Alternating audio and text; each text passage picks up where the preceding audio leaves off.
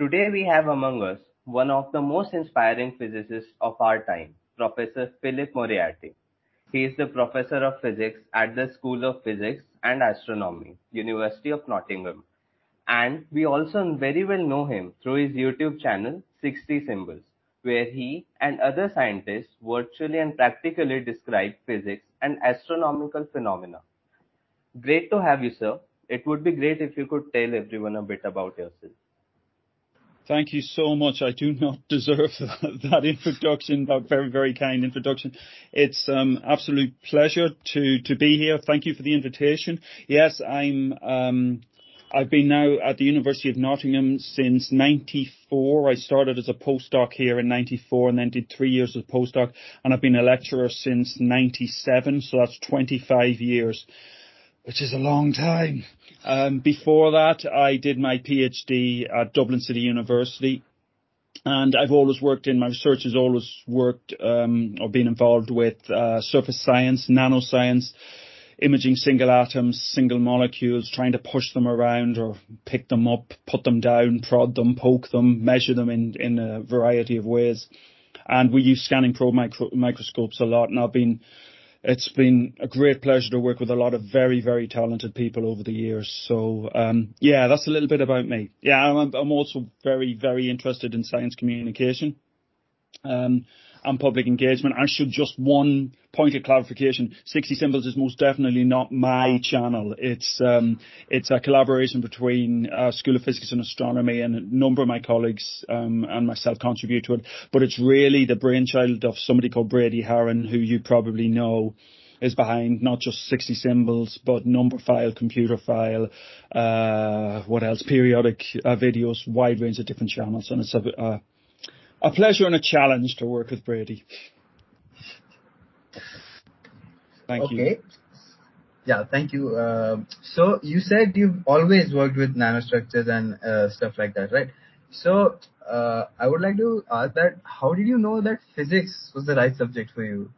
Uh, and a follow-up uh, to that might be like, uh, why did you choose experimental physics over theoretical?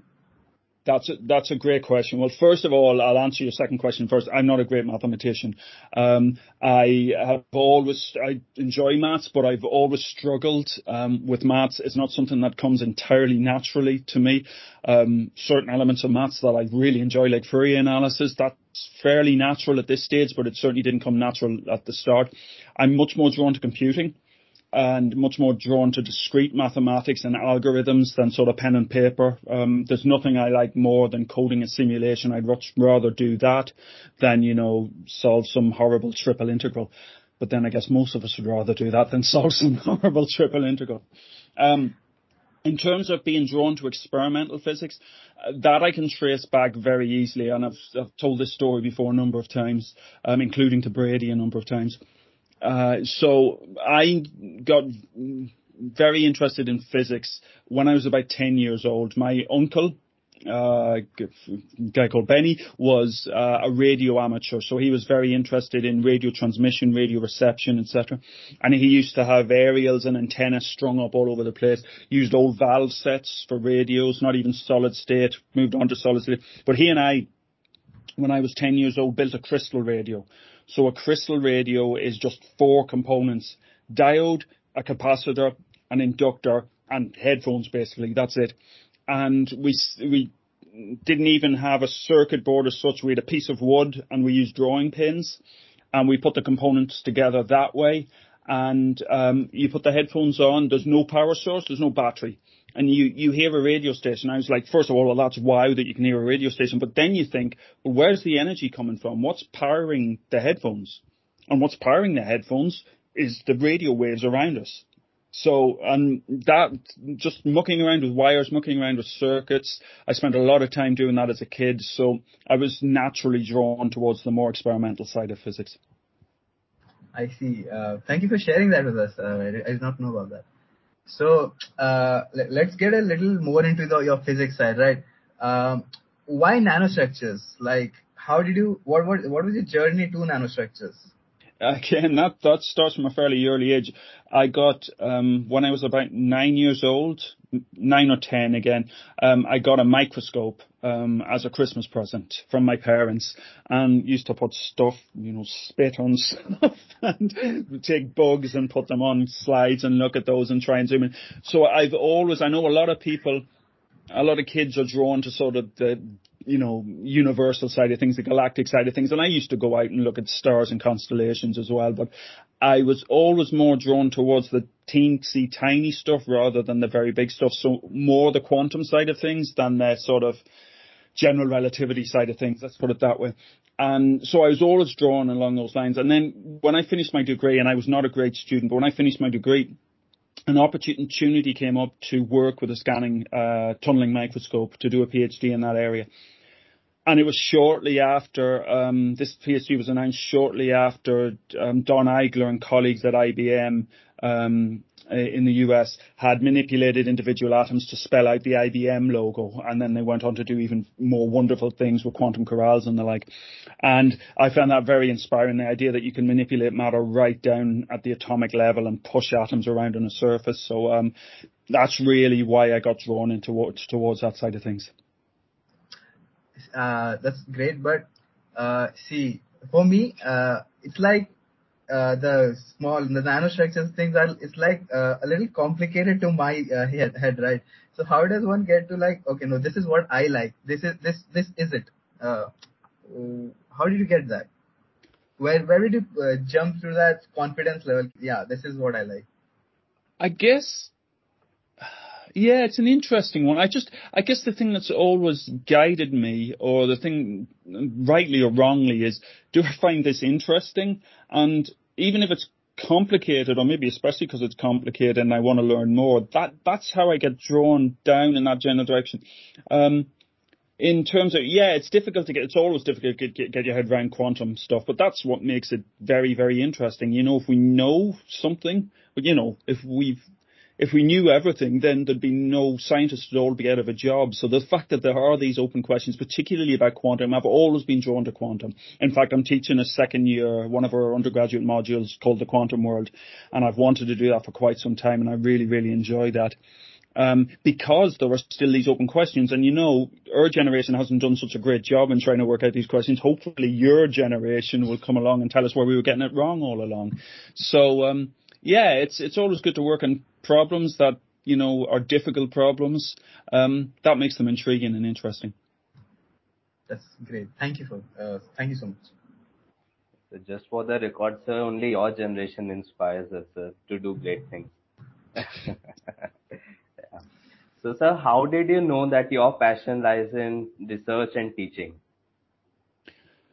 Uh, that's a good. question. I guess very early on in my PhD. So I did. I was. I'll be honest. Um, as an undergraduate, I was not very good. I got very. I'm into music, and I was in a band, and I got very heavily distracted with. Let's be honest, trying to be a rock star, which didn't work out. but it was a lot of fun. But I, particularly in the third year of my degree, I was spending a lot of time away from my studies. We were playing twice at the weekends, maybe a couple of times at the weekends. And I remember for my maths exam in third year, we had a gig, we had a, um, yeah, a gig, um, as the band, which was in a place called, uh, Donegal, which is quite a far away from, um, where my home was. And I remember getting back in at three o'clock in the morning after that and then getting on a bus to go to Dublin to do my maths exam which I didn't do particularly well in. So um, then in my fourth year, uh, my final year, of my degree, I the thing that really piqued my interest and the thing that really got me engaged was the final year project, which was actually well away from nanoscience. It was on medical imaging, um, computerized tomography and CAT scans. And um, that really gave me a kick in the behind and I started to get engaged and work really, really hard in fourth year. And then when it got into my PhD, I would say within the first year of my PhD, I was thinking I want to have an academic career. I enjoy this. I enjoy the research side of things. I'm obsessive enough and um, stubborn enough to, to really want to pursue this. And um, that's that's really, you know, that's really how I, I how I got into the academic career. Um, largely because it was there's a great deal of independence. Um, I had a wonderful PhD supervisor who gave me a, a, great deal of independence and allowed me to sort of to pursue my own ideas. Obviously directed those ideas because some of those ideas were stupid, but um, he really gave me a lot of freedom and that's there's an awful lot to be said for having the independence to do what you want to do without a boss saying you should do this. Um, so that's that's really um, er, very early on in my PhD. I knew I wanted to be an academic. I don't know if that answers your question. that completely answers. Uh, so so so you just mentioned that uh, you wanted to be a rock star, right? So uh, we we we have to talk about it now. So how did you pick up music? Uh, where did it all start?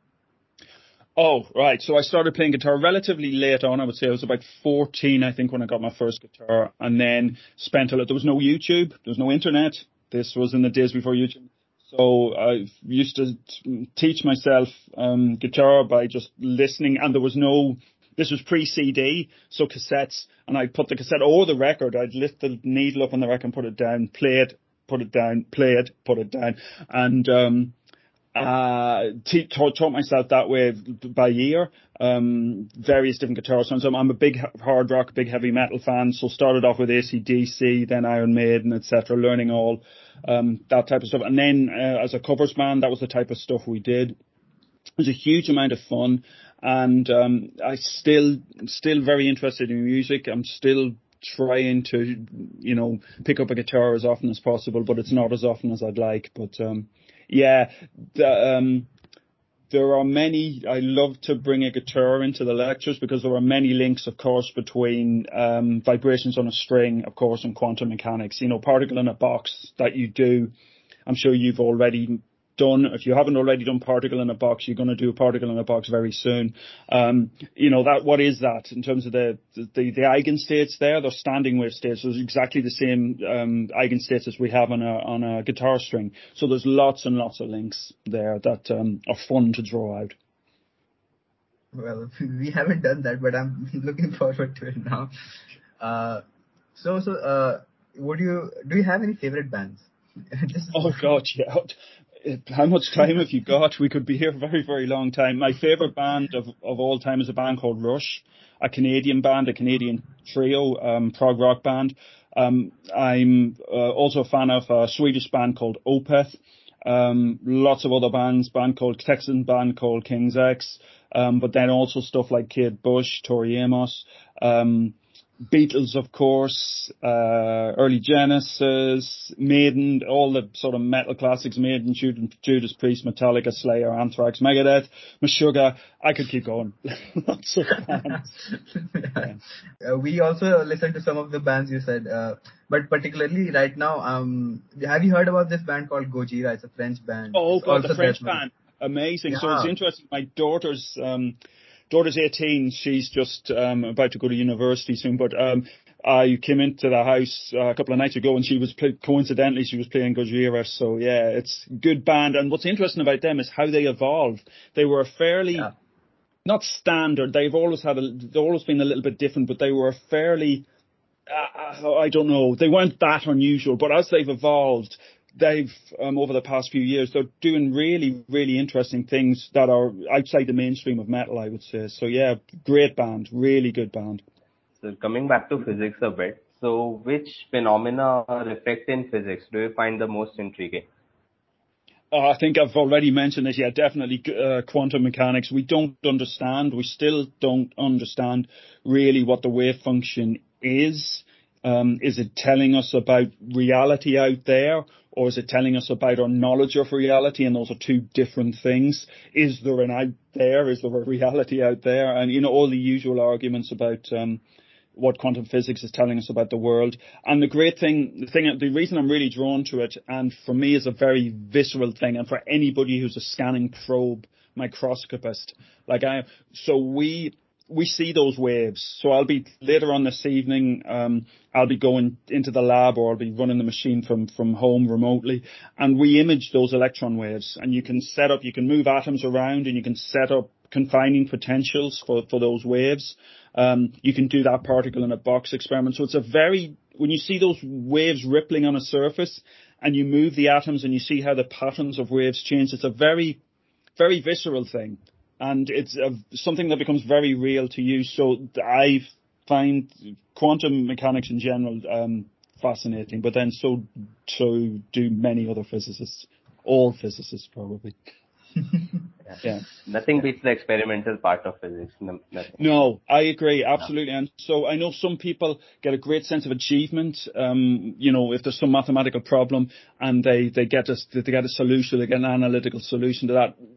That's okay. That's well and good. But really, it's when that connects to the real world, when you have an experiment that goes, you know, either uh, confirms what you've seen um, in terms of the analytical maths, or you know, you have a simulation that produce, gives you a prediction, and then your experiment um, confirms that prediction. That's science. That's that's the best. That really is the best. Yeah. Hundred percent agreed. Hundred percent. So so so uh, let's talk about let, let's talk a little little little, book, uh, little bit about your book now. Oh, thank you. Uh, yeah. yeah. Which relates back to the theme of metal and and and yeah, quantum. Yeah. So, what was the motivation behind your book, and what did you uh, want to achieve uh, by writing it? So the motivation was, well, there are a number of different motivations. First of all, I'm always very, very happy year in, year out when I see new students coming into the, the lecture or coming into the, the department and they have Zeppelin t-shirts or Metallica t-shirts or Slayer t-shirts or um, Gojira t-shirts or wide range of different different metal bands. There seems to be quite a large number of links and a, quite a large number of people who are physicists are very much into metal music. We've had within the group here a lot of the researchers have been heavily into metal. So that was the first thing. Then a number of years back, I was uh, invited to blog for the Institute of Physics here, and one of the first um, blog posts I write was about these links between um, metal and and physics. It's not just metal, of course; it's music. Um, with quantum physics, you're talking about it really ultimately a physics of waves. Fourier analysis. Have you done any Fourier analysis yeah, yet? Yeah, yeah, right. So really, much of quantum mechanics is just applied Fourier analysis. It really is. Um, so it's waves, sines and cosines and phase differences and interference due to phase are absolutely core to quantum physics, of course, but they're also core, core to classical music in terms of how we, we make notes and, and sounds on instruments. So I, I wanted to bring those two things together. Metal is great because uh, as well as the sort of links in terms of musical notes, there are lots of things we do in metal, like pinched harmonics or the way we chug on a guitar, and all of these have different links to aspects of quantum physics. And I wrote this blog post and then I thought, well, that's okay. That's a blog post. There's a few hundred words. It's an interesting idea, but I don't think it's got legs for a book. But then I got contacted by uh, um, an agent who was asking, "Have you got any ideas for books?" And usually I just put those in the bin because usually I don't. And I said, "Okay, I haven't got ideas for academic book, but I have this idea for what could be a popular science book." And he was intrigued and he suggested I pursue it. So then I sat down and started thinking about it and. Um, ended up with a whole load of different themes in terms of how you can relate quantum physics and, and metal, which was great because I love both. So it was a real pleasure to write that book. Yeah, I can imagine how fun it would be. So how did 60 symbols start? Well, that's one you'd need to ask really Brady Haran about. Um, so I wasn't involved right at the start of, of 60 Symbols. I came in, I guess it was up and running for a few months and I got involved back in 2009 after 60 Symbols had kicked off with a few of my colleagues, including in particular Mike Merrifield, who's an astronomer here, who'd be, you know, another great person, no, another, a good, a great person, sorry, to, um, to interview as, as, as part of this. Um, but he, uh, Brady came along and just popped into my office, knocked on the door, and just popped in and said, "I'm looking for people who'd be willing to explain some aspects of physics in a in a short video. Would you be interested?" And I thought, "Yeah, that sounds like fun." And that's really how it kicked off. And the first one we did wasn't great. Definitely wasn't great. I can't remember. I think it was on the speed of light. You can find it. It's on 16, and it was it was not great, but it was a learning experience as we went on, found stuff that would work and stuff that didn't work. And what works best for me and Brady, at least, I don't think this is true for when he interacts with others in the school, but certainly with me and Brady, it can be a little bit confrontational at times. That's possibly pushing it a little bit too much. But sometimes we have spats, and the ones I really like is where he and I are arguing about how should this go, how should we explain this, and he's, you know, Brady has told me when I've been in the middle of something that's shit. Stop and let's think about how we're going to explain that again. And he's got a really good understanding of his audience and he's got a good understanding of what will work in terms of an explanation, what will connect and what will engage you know, if, if it were left up to us academics to do 60 symbols without Brady's involvement, those videos would get 10 views or whatever. It, it'd be awful. It's really Brady's expertise, not just as a, as a journalist, but also as, almost as a director in terms of, of pulling out, um, you know, the best from those, from that type, from that type of video. Yeah, truly the end product of videos is absolutely bonkers. Like we all learn so, so much and through very easy ways. That's wonderful. That's really, really good to hear. I'll pass that on to all my colleagues here involved in 60 Symbols, but thank you for saying that's great. So, so, so I had a question. Like you say, you like it's a different style of uh, teaching than you would explanation than you're accustomed to, right? So did that help you in like normal classes as well?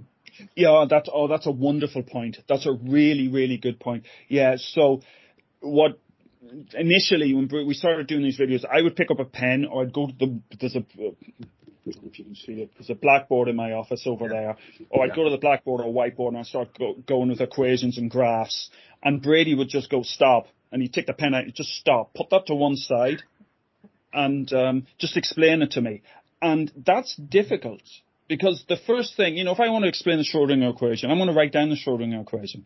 And I'm going to go, well, it's got these solutions, it's got these eigenstates, you know, if we're talking about a time independent Schrodinger equation, it's got these eigenstates.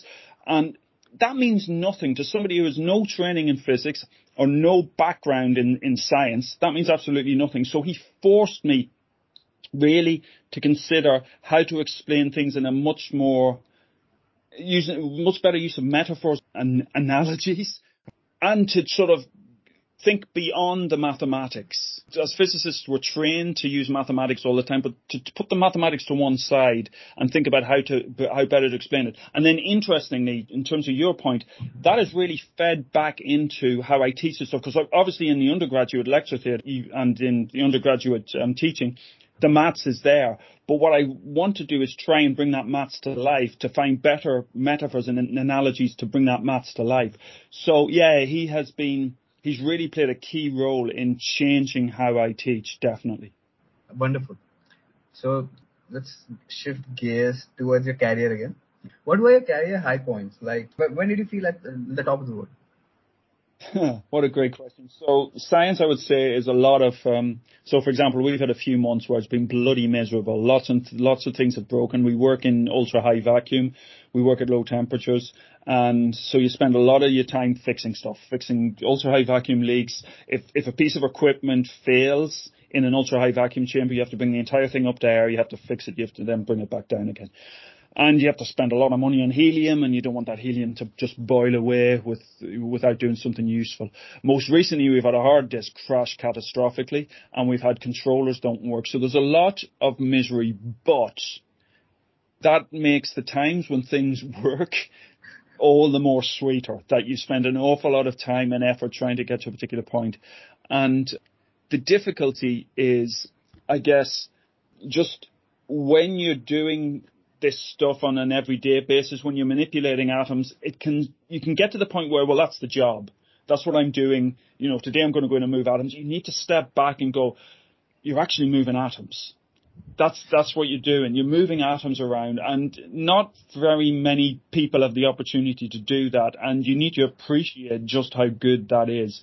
So, yeah, it's um, it's not always plain sailing, but when it works, there's like no other feeling, particularly if it's a new measurement, if it's a system that nobody else has, has looked at.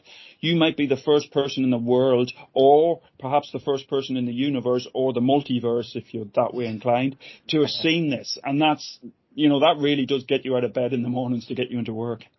What are the most uh, extreme conditions, like physically wise, uh, say that again. It broke up a little bit. I think you was you think you were asking what are the most extreme conditions? Yeah, in which you have worked in, say extreme temperatures or what? Yeah, so we work. Um, the most recent microscope we've installed gets us for us is pretty cold. For others in the department, not so cold, but for us is pretty cold, which is 300 millikelvin.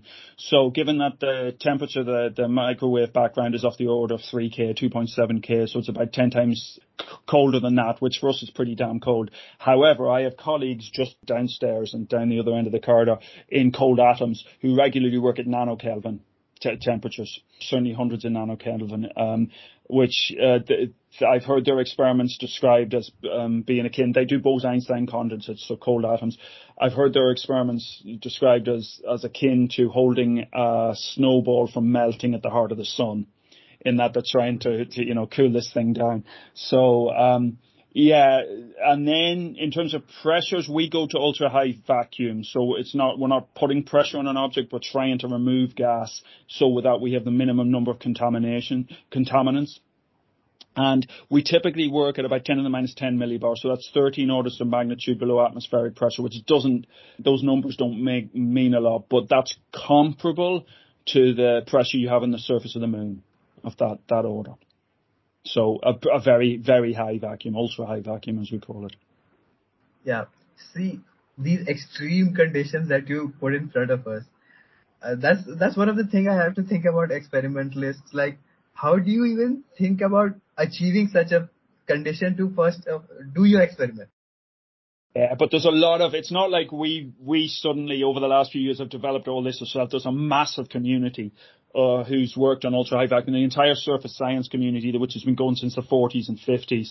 So, you know, there's a lot of expertise out there. There's a lot of knowledge about how to achieve those pressures. One thing we have to do, for example, is re- is regularly bake the systems, literally bake them, put them in an oven. Because the key contaminant that we have on any surface is water. We need to get rid of that. So we heat the surface up to 150 degrees, pump, pump, pump, pump, pump. And then when we cool down, we get a much better vacuum. But you know, it's not just one person or one group developing this. It's a great community of people coming together to develop these. And it, it over the past decades, it, it gets there. On the other hand, some of the more, some of the really interesting experiments we were involved with, this was about a decade ago, didn't involve any of that. Uh, I might actually, uh, let me see. Just one second. Yeah. Oh yeah, good, good, good. I promise I didn't plan this. Um, we also did experiments which were basically this this this is a colloidal suspension of gold nanoparticles. I hope you can see it's red. They are, in this case, I can't remember, five nanometers across. And there are some really interesting, if you take a droplet of this and put it on a surface, a really simple experiment, like not, not even an A-level student, but a, a GCSE, a high school student, a 13, 14 year old could do, or even 10 year old could do. And you just take a little droplet of that, put it on a surface and let it dry. What happens? how do the particles arrange themselves? And the particles arrange themselves in a wide range of really, really fascinating patterns that have connections to patterns right across a range of different length scales. So that's a very simple experiment. No ultra high vacuum, no low temperature, and yet incredibly, incredibly interesting. And I have colleagues here who work on looking at paint dry. So that's, you know, everybody says paint drying is the most boring process, but not if you look at it on a microscopic scale. It isn't in terms of what the, the colloidal suspension is doing. It's, it's really, really fascinating. So you can find really exciting, really interesting physics in the most mundane or apparently the most mundane of, of systems. So I guess in the end, it's all about perspective. Huh? Yeah. Oh, that's a great way of putting it. It's absolutely about perspective. Yeah, yeah. And what's what's intensely boring to one person is exceptionally interesting to another because they have a different perspective on it. That's a great way of putting it. Yeah. So my next question would be, how do you think STEM education has evolved from say your generation to ours? Like it has changed. According to you, has the craze for STEM increased or decreased? that again, more great questions. So, um, obviously, what you, what your generation has is is YouTube, and a lot of um, content, science content, generated via YouTube and via social media and various other things, and that largely has been great. I have some reservations because sometimes there's a real glossing over clickbait approach and an approach to science that sometimes is, oh wow, look at this, and then move on to the next thing. And the problem is then when you have to do it at some level of rigor in an undergraduate degree, people go, hang on, this isn't like MinutePhysics anymore, or this isn't like Veritasium, or I, am actually having to do a lot of work here, and some of this maths is really boring. Uh, why can't we just have the explosions? So that's that's the concern I have. And um, the term that's used sometimes is edutainment, so a mixture of education and entertainment. And that has its place in terms of enthusing and inspiring and engaging people, but it's not the only thing. And, and students, I think, sometimes find it a little bit more difficult now when they actually have to do the subject a bit more rigorously and really get into it's not just the mathematics. It's, you know, sometimes doing an experiment it is exciting, but sometimes, you know, measuring over and over and over again is fairly tedious, but it has to be done. You know, it has to be done systematically. So there is that. Um, in terms of STEM careers, I think there's always been a need for STEM careers. I think there's been a recognition, a greater recognition over the last couple of decades of the importance of STEM. I, you're probably going to think this is strange to hear from a physicist, but actually I would say that sometimes we overemphasize STEM over things like the arts and humanities. We need the arts and humanities as, as well. So, for example, you know, we need to be able to write. You need to be able to communicate. And I know an awful lot of physicists, including many of my tutees, pick their modules on the basis of how little writing do I have to do in this? They they try to choose the modules that involved as little writing as possible. But as a professional physicist, as I sometimes like to think I am, the majority of my time is spent on writing. It's spent on words, not maths. Because, you know, you're spending a lot of time writing grant proposals or writing papers or writing material for various different uh, sources. And as I've said, I spend a lot of time writing books, etc. So writing is a core part of what we do. So STEM is important, but so too are the arts and humanities. And, and we shouldn't, I hate this idea that we've got this battle between STEM and arts and humanities over here.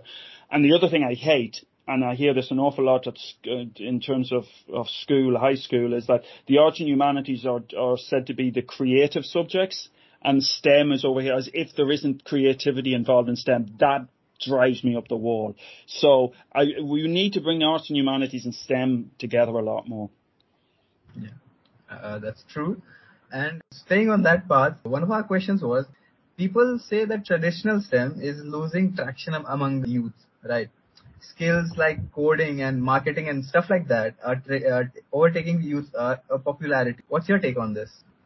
Um, yeah, so coding certainly, and unfortunately marketing, I don't have a lot of time for marketing, I've got to say, but coding is important and I, coding is really important within physics. And I, in fact, the interesting thing about that though, I hope I don't go off too much of a tangent. We've had a number of our undergraduates, quite a few of our undergraduates have gone into coding careers. And in fact, in quite a few cases, physicists are preferred to computer scientists when it comes to coding. So for example, if you're involved in a games engine, and you're developing a games engine, you know, that needs real world physics in there, are you going to turn to a physicist with computing skills or a computer scientist? You're going to turn to a physicist with computer skills because they understand the differential equations. They understand just how to simulate this stuff in a way that a computer scientist doesn't.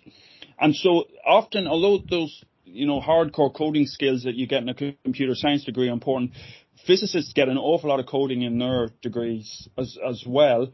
And often that coding for certain companies and for certain industries is more important than the type of coding that comes out of a computer science degree. Now, I would say that because I'm a physicist and I'm sure computer scientists would argue precisely the opposite. But the evidence is there. We've had quite a few students go into coding careers uh, with physics degrees. So it's a question, it's interesting you raise marketing. I guess it's a question of how you sell yourself So, you know, you might have a physics degree and there might be a bias towards computing or whatever, but you can sell that degree in the context of computing, I think. Yeah. So, sir, if you were not an academician, who would you be? Uh, so I'd, uh, probably um, at the end of my degree, I was not even thinking about doing a PhD until this PhD involved with STM came up. And where I would have gone would be sound engineering. I, w- I wanted to move into sound engineering. In fact, if I ever retire, that's probably where I'll go back to. Um, I'm very interested in, in sound engineering, recording studios, the recording side of things. So that's probably where I'd have gone. Um, yeah, a change. Uh, I had a short answer to one of your questions. no, that's completely fine. How do you think has the pandemic altered the ways in which research is done? In which research? Oh, so can I address that into the context of teaching first, and then yeah, we'll sure, get to. Sure.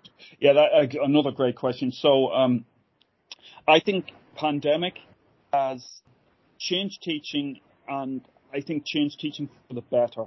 And I hope that now we're sort of coming out the other side, though there's always issues with new variants, etc. And we never quite know when we're going to go back into lockdown again. But there were things that happened during the pandemic and the lockdowns that I really hope that we don't go, you know, that we keep on board. For example, I don't have a lot of time for the traditional lecture. Um, the idea that I go and stand in a lecture theatre, my colleagues go and stand in a lecture theatre and talk at you for 50 minutes while you write it down just seems incredibly archaic to me. There are much better ways of using our time. So like many others, I developed a number of videos um, and taught the course via video. I'm going to keep those videos. And then what I do is I use the in-person sessions, the where the lecture sessions, to really try and foster as much engagement as possible. So lots of multiple choice questions, lots of simulations, lots of Q&A sessions, rather than me standing up and just talking, which is just a waste of everybody's time when it comes to exams, the other thing is because we had online open book exams, there was a move away from the traditional exam paper, which is a questions tend to have a big chunk of bookwork. You know, please give me back what is on pages 44 to 47 of your notes, a particular derivation, and then a problem. It's moved the entire other way that the bookwork has gone. Surprisingly, a lot of students, at least here, have said that they prefer that, that um, problem-based approach rather than the sort of bookwork approach. I, I hope to hell we can keep that and we don't go back to traditional exams. That's on the teaching side. On the research side, we certainly got used to driving instruments remotely a lot more. And I think that's been a benefit of COVID is, you know, logging in with TeamViewer or getting things up and running, thinking about how clever ways to automate the experiment so you don't have to be there. Um, that's certainly been, I hope, an important legacy of COVID. Um, possibly also a little bit more concern about safety practices and thinking about just how to be safe in the lab, um, which is no bad thing either. So yeah, great questions. On the research front, what has changed by the uh, effects of pandemic? What has changed? Um, well, I, I don't know. Things are starting to evolve back to where they were before. Uh, I don't know if I don't know whether research has been affected to the same extent that teaching has been affected by the pandemic. There was an awful lot of downtime, and I know a lot of people are very keen to get back into the into the lab. But I say, as I said, I think really the core aspect that's changed, if I can point to one thing has changed, is that a greater focus on automation of experiments to allow for research to carry on even if people aren't in the lab. Yeah, that's I agree absolutely. So just a side fun question here now. Did you uh, if have you ever come to India and would you like to uh, visit and explore? I have back in 2010 um, and I was trying to remember, this was awful. I was trying to remember exactly the name of the university, but um, this is, it was quite some time ago, so 12 years ago. Alagappa University, which is in Tamil, apologies for the, um, the pronunciation, Tamil Nadu province. Um, so that was back in 2010 for a, a nanoscience conference. That's the only time I've been in India. We did have a, um, postdoc here who's uh, now a lecturer in uh, BITS Pilani. Um, so um, yeah, so th- there are some links there, and he keeps he's invited me a number of times, and it just hasn't panned out. But I hope to get back to India sometime soon. We wish to find you some soon. Yes, we would love to meet you in person. yeah, that'd be great. I hope I hope that can happen. So now uh, I guess we're all out of questions. Okay. Uh, interacting with you today was a great learning experience, and there there has been so much to learn from you and your experiences. You are indeed one of the coolest physicists slash person I have ever interacted with, Oh, and stop. the insights the insights you have given throughout this podcast will be really helpful to us and everyone who is listening.